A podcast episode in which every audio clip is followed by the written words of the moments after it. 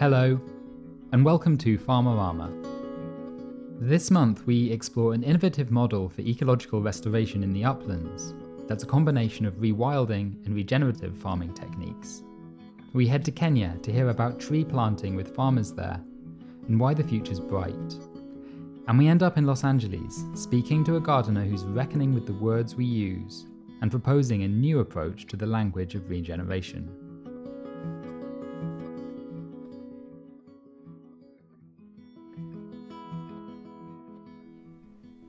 This episode is supported by Treedom. Treedom make it easy for you and I to support a farmer in Africa or South America to plant a tree.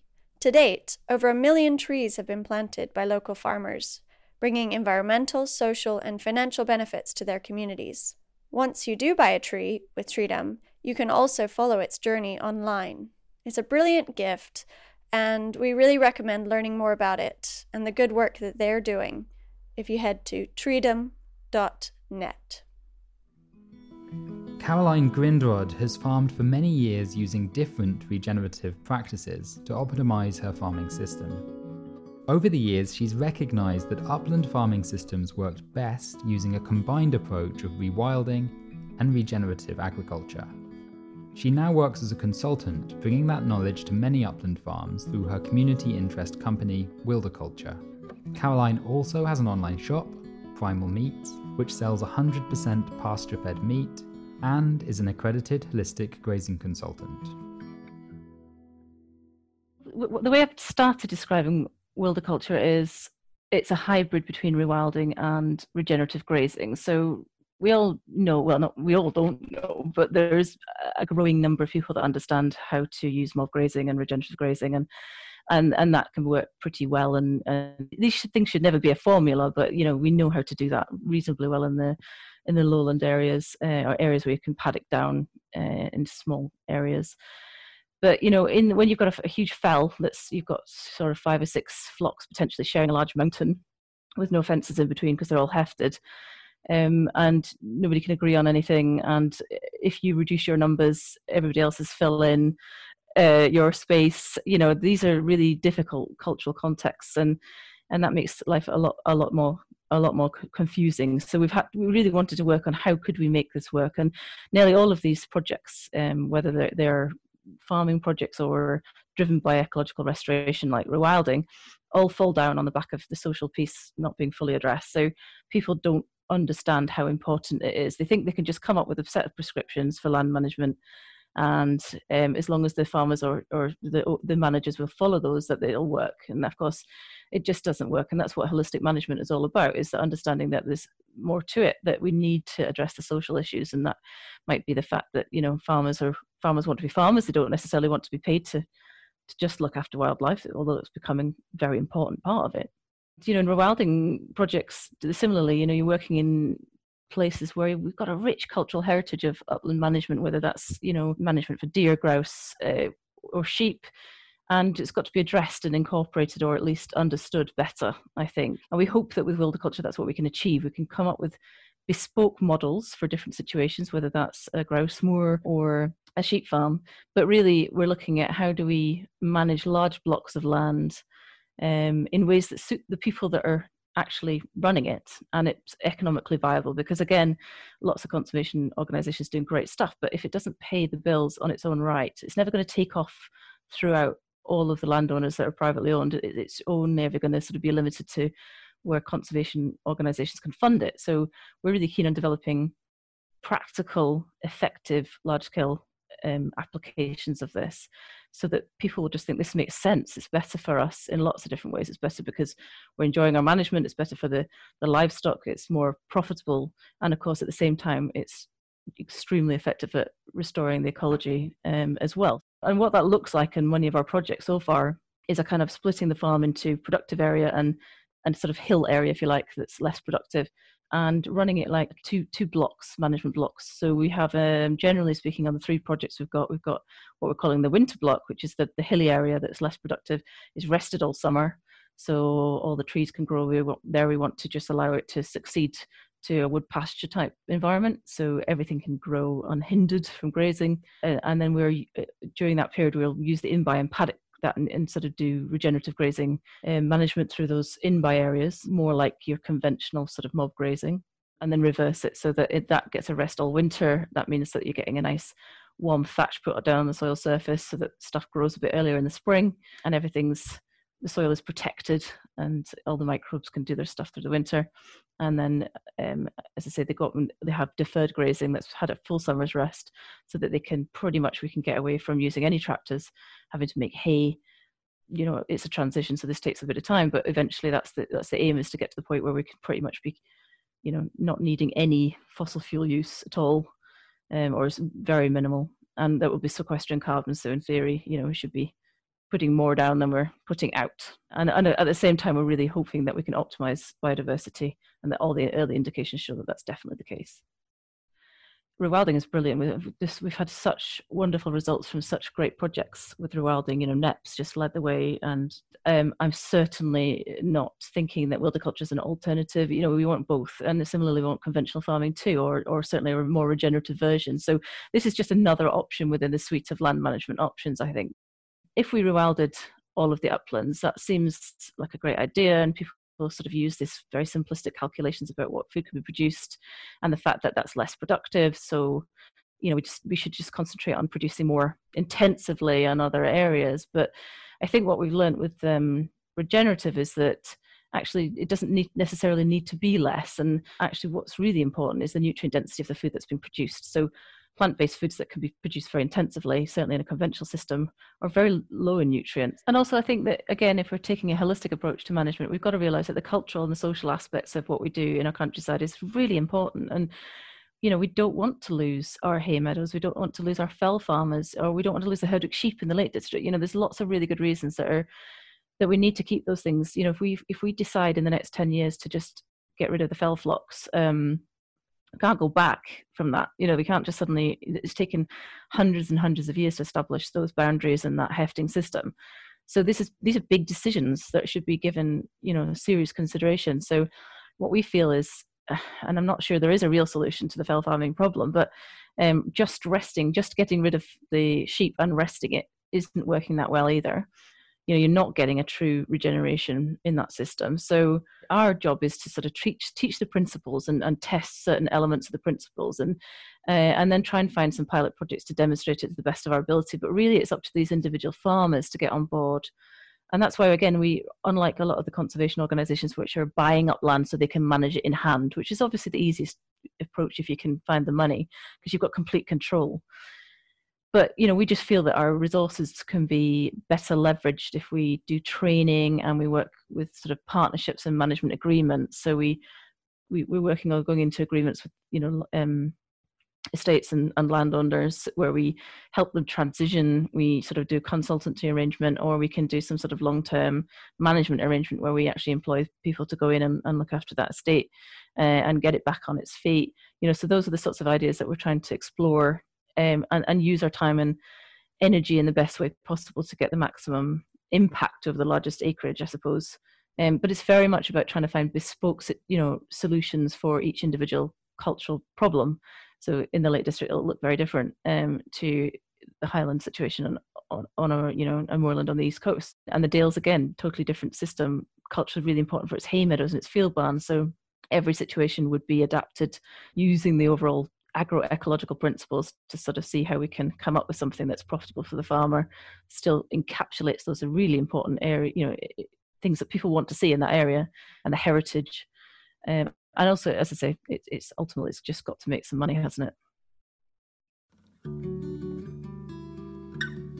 Professor Nehemiah Mahindo is CEO of Africa IPM Alliance. He's got a PhD in entomology with 25 years' experience in building agroecological practices with small scale farmers in Kenya. Africa IPM Alliance works with this month's supporter Treedom to promote agroforestry in Kenya and Tanzania. They've distributed over 300,000 trees and helped over 5,000 farmers improve their living standards by introducing trees as part of their cropping system. One of the parts of Treedom model that works well that when you purchase a tree, you also support training in agroecological practices, and you get to see regular photos and updates keeping you abreast of the tree's journey through life. We work with communities in promoting agroecology, promoting sustainable agriculture. In Kenya, we have different projects promoting soil fertility, promoting agroforestry, and also promoting integrated pest management. For the last uh, uh, five years, we have worked with Treedom. We have established uh, tree nurseries in different parts of the country, and we distribute trees to the farmers. And uh, mainly, we look at those trees of uh, good economic benefit to the to, to, the farmers, especially the fruit trees and those trees of uh, medicinal value with the medicinal value. Uh, to date, we have been able to work with over 5,000 farmers in uh, Kenya alone in this Treedom project. And we have uh, we, we have distributed uh, more than uh, 300,000 trees trees of different species to the to the farmers. I would say that uh, this project has really helped helped us and helped our farmers in Kenya to uplift to uplift their living standard last week we had a group of farmers who, who which was celebrating because of the work that we did for them they, because they are now uh, getting a lot of money from the, the harvesting of uh, avocados and bananas that we gave them. One of the medicinal trees that we are promoting is uh, Prunus africana. It's called the African cherry. And uh, we are also promoting Moringa oleifera as a medicinal tree. The other tree that we are promoting, which is medicinal, especially at the coast, is uh, neem as, an, Azadirachta indica. Uh, currently, currently we are using them. The farmers are using them locally because they are known to be medicinal since long time, uh, time immemorial.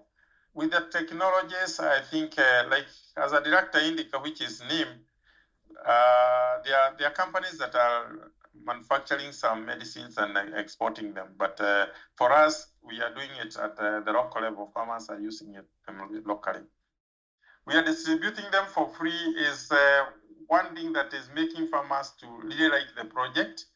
And then the, the, the selection of uh, the trees to use is also very strategic because we are not just planting trees. We are planting trees that will have uh, good benefits to the farmers uh, that will bring benefits to the farmers almost immediately. The, and this is through improving the, the, the, the kind of the, the, the, kind of trees that we are giving them. Like uh, for avocados, we are doing a lot of uh, propagation, a lot of grafting, so that uh, we give them the improved varieties. So that one is also uh, giving uh, us a plus. Plus, of course, the, the, the training that we are giving them and the, the monitoring system by Treedom is also is also good because we uh, they, they, they, they have a system where we take photographs and uh, that factor that uh, the, the, farmer feels secure when his tree is registered and they, they are very happy. Before we give them trees, we train them on uh, best agricultural practices, not just for tree management, but for the farm management. And then we zero down now to agroforestry, which is tree planting. And we go specifically to the trees that uh, we, are, we are distributing to the farmers.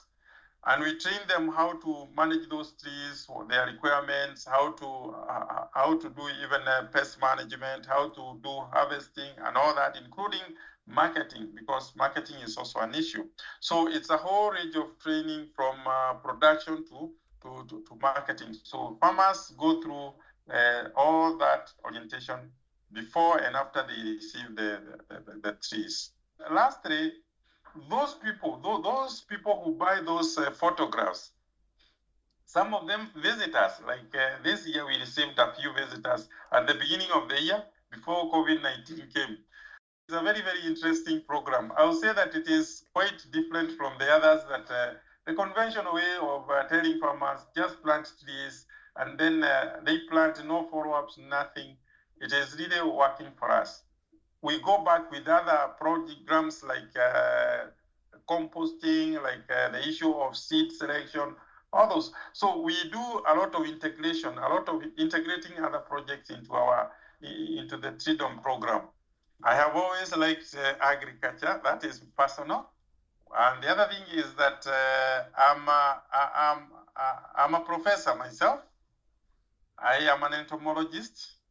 And uh, I have always liked working with the, with the communities.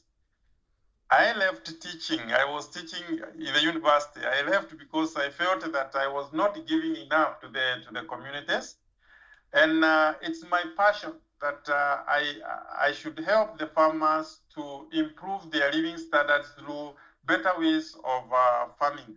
And uh, for the last uh, almost the, it's now going to 30 years, I've been promoting organic agriculture, sustainable agriculture. So I have a lot of extensive uh, know-how on uh, organic agriculture, sustainable agriculture systems. As an entomologist, I have been working with the, with the university. I have been uh, working with the conventional uh, systems, but I always look at the at the other side of the coin. I thought that I would be one of those people who would uh, help our farmers to do to have a balance between the conventional agriculture and their way of living. And therefore, we I, I felt that if I concentrate a, a, lot of my research on uh, especially uh, methods that are going to to remove the farmers' problems without the use a lot of use of uh, chemicals. I thought that uh, I would be of a lot of help to, to the farmers, and that is what I have been doing. Abby, I tell you that I have done I have done some research on uh, the fusion of uh, agroecology or organic agriculture with the traditional farming methods in Kenya. And I will tell you that most of the things were done by our grandfathers long ago. And uh, they used uh, different methods to like purify water.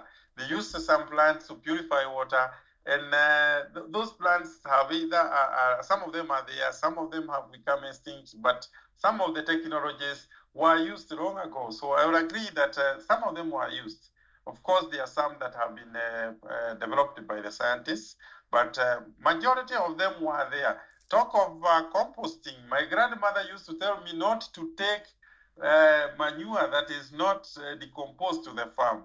And you see, she, she, she would tell me that the that manure would burn the seeds. You see, it's it's the same same principle. So I have done that, uh, that, that that that study, and it was very very interesting to see some of the things that were done by the great the, the, our grandfathers that have been brought forward, and now we are promoting them quite a lot. One of the one of the one of the reasons why we agroecology is still behind in terms of uh, promotion in Kenya is because we don't have uh, some policies that are promoting agroecology. And uh, what we are now, we, I, am happy to note that uh, the government is now keen to listen to people like us. And we we are now in the process of developing an agroecology policy in Kenya. So it's a it's something that is bright so they are, they are, they are really keen because uh, at the international level, farmers are suffering. They can't sell their products because of uh, the residual levels. So we, I can see a bright future for, uh, for agroecology in Kenya. The other thing is that farmers themselves are also becoming conscious of what they are eating. They, they, they, they, they know that uh, they, want, they, they should eat safe uh, product, uh, food that is safe from chemicals and therefore, we, I can see that uh, going forward, they will demand for services that are safe for them. I think Treedom has the best model that I can I have ever worked with, and uh, uh, where farmers are shown how to how to do it, but they are also assisted in uh, in doing it. When we give these farmers these trees, you can see the appreciation, and you can even see transformation I, I, wish I should I can share with you some of the some of the clips that uh, we we have about uh, what Treedom has done and uh, we well, the, the, kind of work the kind of assistance that they have given to our farmers is tremendous. A few months ago, I read three posts on Instagram that really kind of rocked my soul into a state of alertness. Um, the words were, were somewhat uncomfortable to me, but it also felt like they were saying something really like deeply true or something I'd felt deep down over the last few years, but never been able to kind of bring into my consciousness or to vocalize. The posts were shared by Rishi Kumar, known as Farmer Rishi. He's a gardener and grower, and he teaches a regenerative gardening course. His idea, or the idea he shared, is that many of the words we use today, for example, waste, environment, and even natural, are serving the degenerative economy and culture. And he proposes alternative words that provide a regenerative lens to allow for the development of regenerative culture. This interview includes a reference to suicide, so please listen with care. Here is Rishi reading his second post, which explores how we use the word environment, particularly in the environmental movement, and his proposal for the regenerative word to be used in its place body. The Language of Regeneration. This is a series where I will explore the words we use every day that serve the economy and culture of degeneration and offer alternative words and concepts to encourage the development of a regenerative culture. Part 2 Degenerative Environment, Regenerative Body. Save the environment. I am an environmentalist. You don't care about the environment. I study the environment, not biology. Plastic is bad for the environment. Meat is bad for the environment. I bought a Prius. It's good for the environment. The Impossible Burger is good for the environment, but it's bad for your health. Quote John Mackey, CEO of Whole Foods. If I shower too long, it's bad for the environment. If I eat too much, it's bad for the environment. My shit, it's bad for the environment. I breathe out CO2, I'm bad for the environment. I am a pollutant. Where is the environment? It's out there. Where? There. Where am I? There. We're both there? Huh? Where does the environment start? Is it where my fingers end? Is it on my in breath or my out breath? Is it before I eat or after I poop? Where can I see it? Can you point me in its direction? I must be stupid. I can't find it. Why does it hurt here in my heart when the animals die? Why does it burn here in my lungs when the forests are ablaze?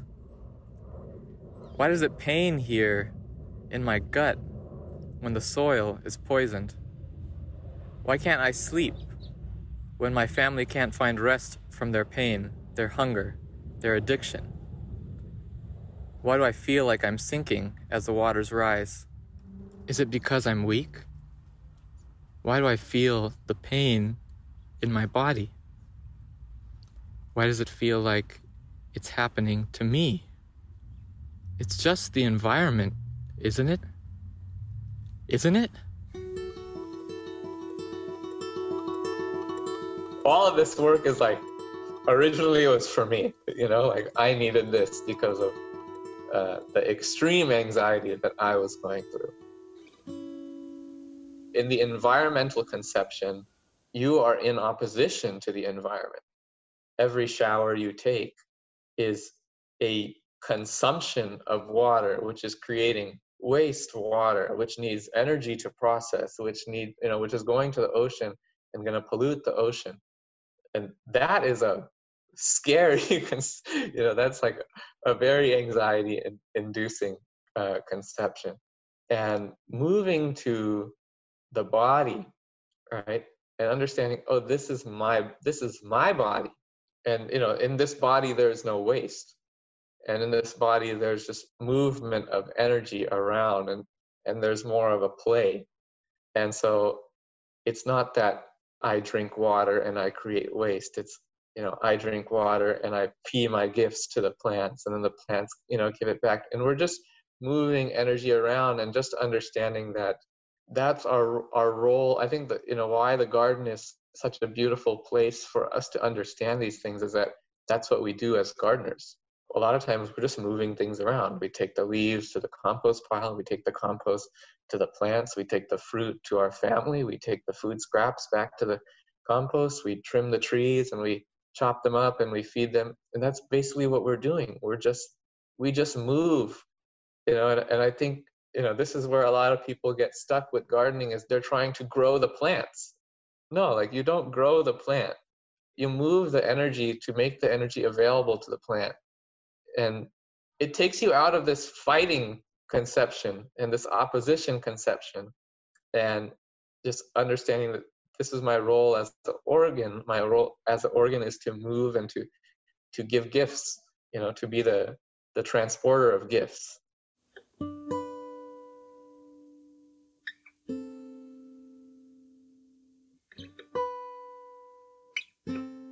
so if we could look at the first one which you named if you could say it yourself but you named it as degenerative waste and regenerative gift or offering yeah, yeah. The reason I made this the first one that I shared is because uh, I think it's just really accessible. There's so many great metaphors that make it clear. And so, waste, right? Like we have this idea, and along with that, we have some other concepts like with waste, we also have consumption, we also have pollution. Um, but the idea is that something has value, right?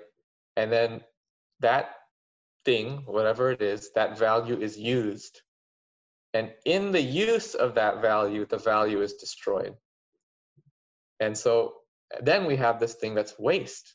And waste is something that needs to be thrown away. Waste is something that needs to be put away from us that you know we don't want near us. It's it's disgusting. It's you know it's going to harm us. It's it's this negative thing, right?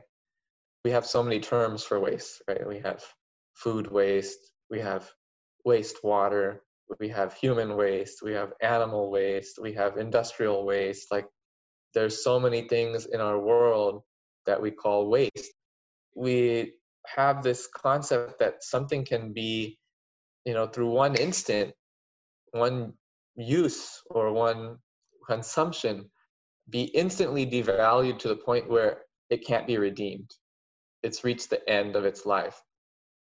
And being in the garden, this concept becomes obviously not true. And, and, you know, composting is is the is definitely like the the most easily accessible metaphor for this, where you know all of the leaves that come from your garden, all the plant bodies that come from your garden, all of the food scraps, you know, all your leftovers from your kitchen, you know, these aren't waste. These are actually gifts. And you know our job as a gardener is not to take the material and judge it and say oh leaves bad. You know food waste bad. Our job as a gardener is to just say okay here's this gift. Who is wanting this gift. Who is this gift for? And you know for me in understanding this concept even more deeply it was like it's not just that it's not waste. It's not just that actually all these these things have value. It's that in seeing that value we're understanding our connection. It's not just the waste. These are actually the gifts that bind us to our community in this garden and I, I kind of see everything as just layers of gardens now.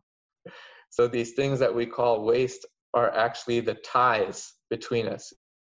And even you know with this you know the global zero waste movement it's not about reducing you know the amount of trash you create to zero right? Like that's not really the goal. The goal is just recognizing that nothing is trash.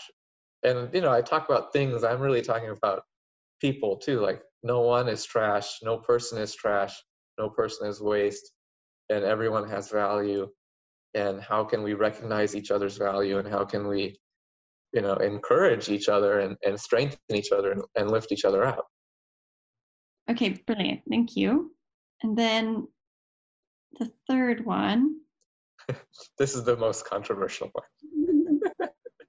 the degenerative term was natural or also unnatural.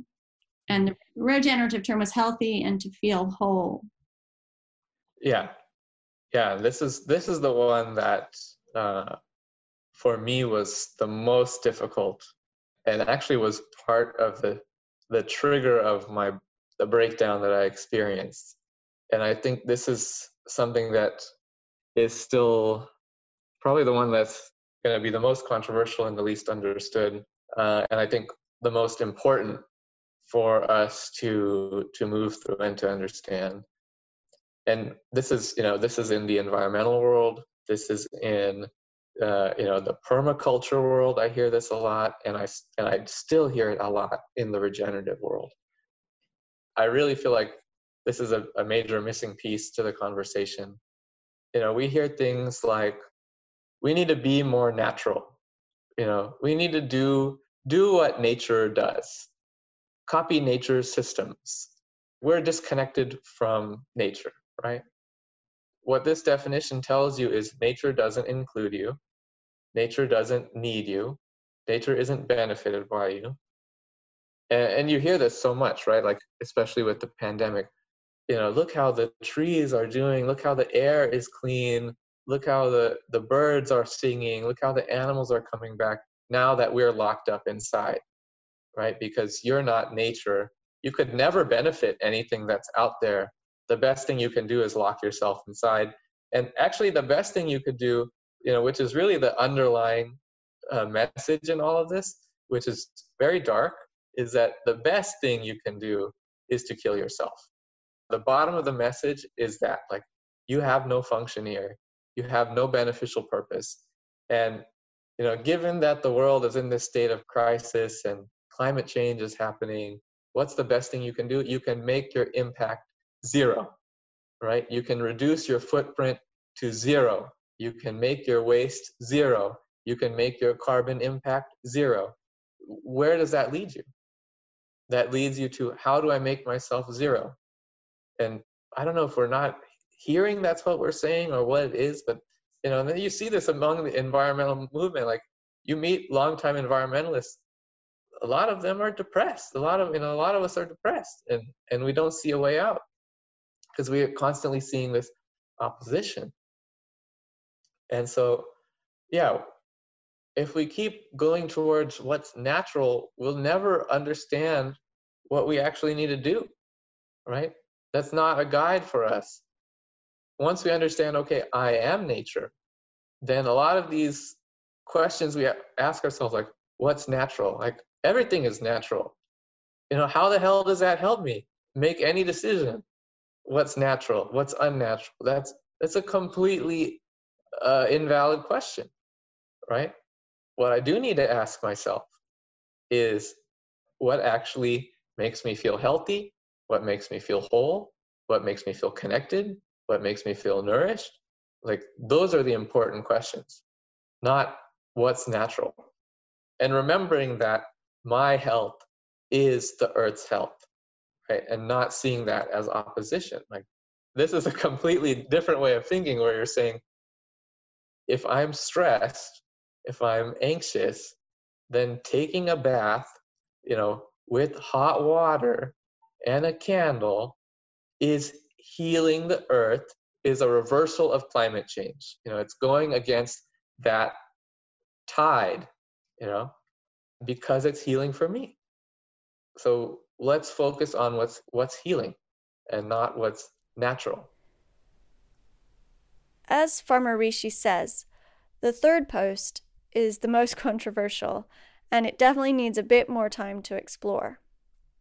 You can head to at Farmer Rishi on Instagram to read all three of these posts and let us know what you think. You can check out his other projects on his website, farmerrishi.com. If you are interested in exploring regenerative gardening further, then you can sign up for his online regenerative gardening course with Kiss the Ground. This episode of Farmerama was produced by me, Jo Barratt, Abby Rose, and Katie Revell. Our Patreon supporters help make Farmerama possible. We're very grateful, and even the smallest contribution makes a big difference to us. If you'd like to consider becoming a supporter, visit patreon.com forward slash Farmerama.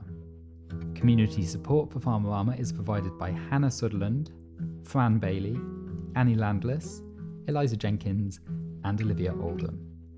Our theme music is by Owen Barratt. Toodaloo!